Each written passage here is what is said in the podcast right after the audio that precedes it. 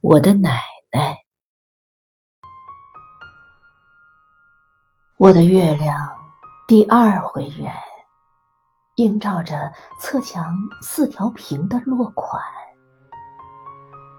朱红的印章清晰可见，娟秀的字体像浮出水面。我三岁第一次见奶奶。父亲让我跪在一个坟头前，说：“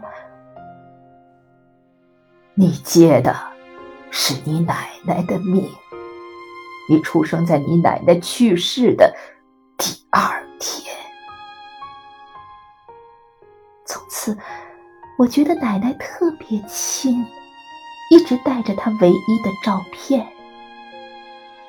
他的小脚像两个线垂肩，头上别着精致的银簪。父亲说，奶奶出生在大户人家，家里的生意做到了四川，县城店铺里的绸缎，从货架一直落到了房檐。奶奶念过私塾。会剪窗花，还会画兰。他剪的喜鹊声声鸣叫，他画的兰叶影疏色淡。奶奶写一手好书法，最拿手的是倒谢篆，每个字的撇和捺，像雨中下垂的兰叶尖。我家的那幅四条屏，奶奶写在去世的前十天。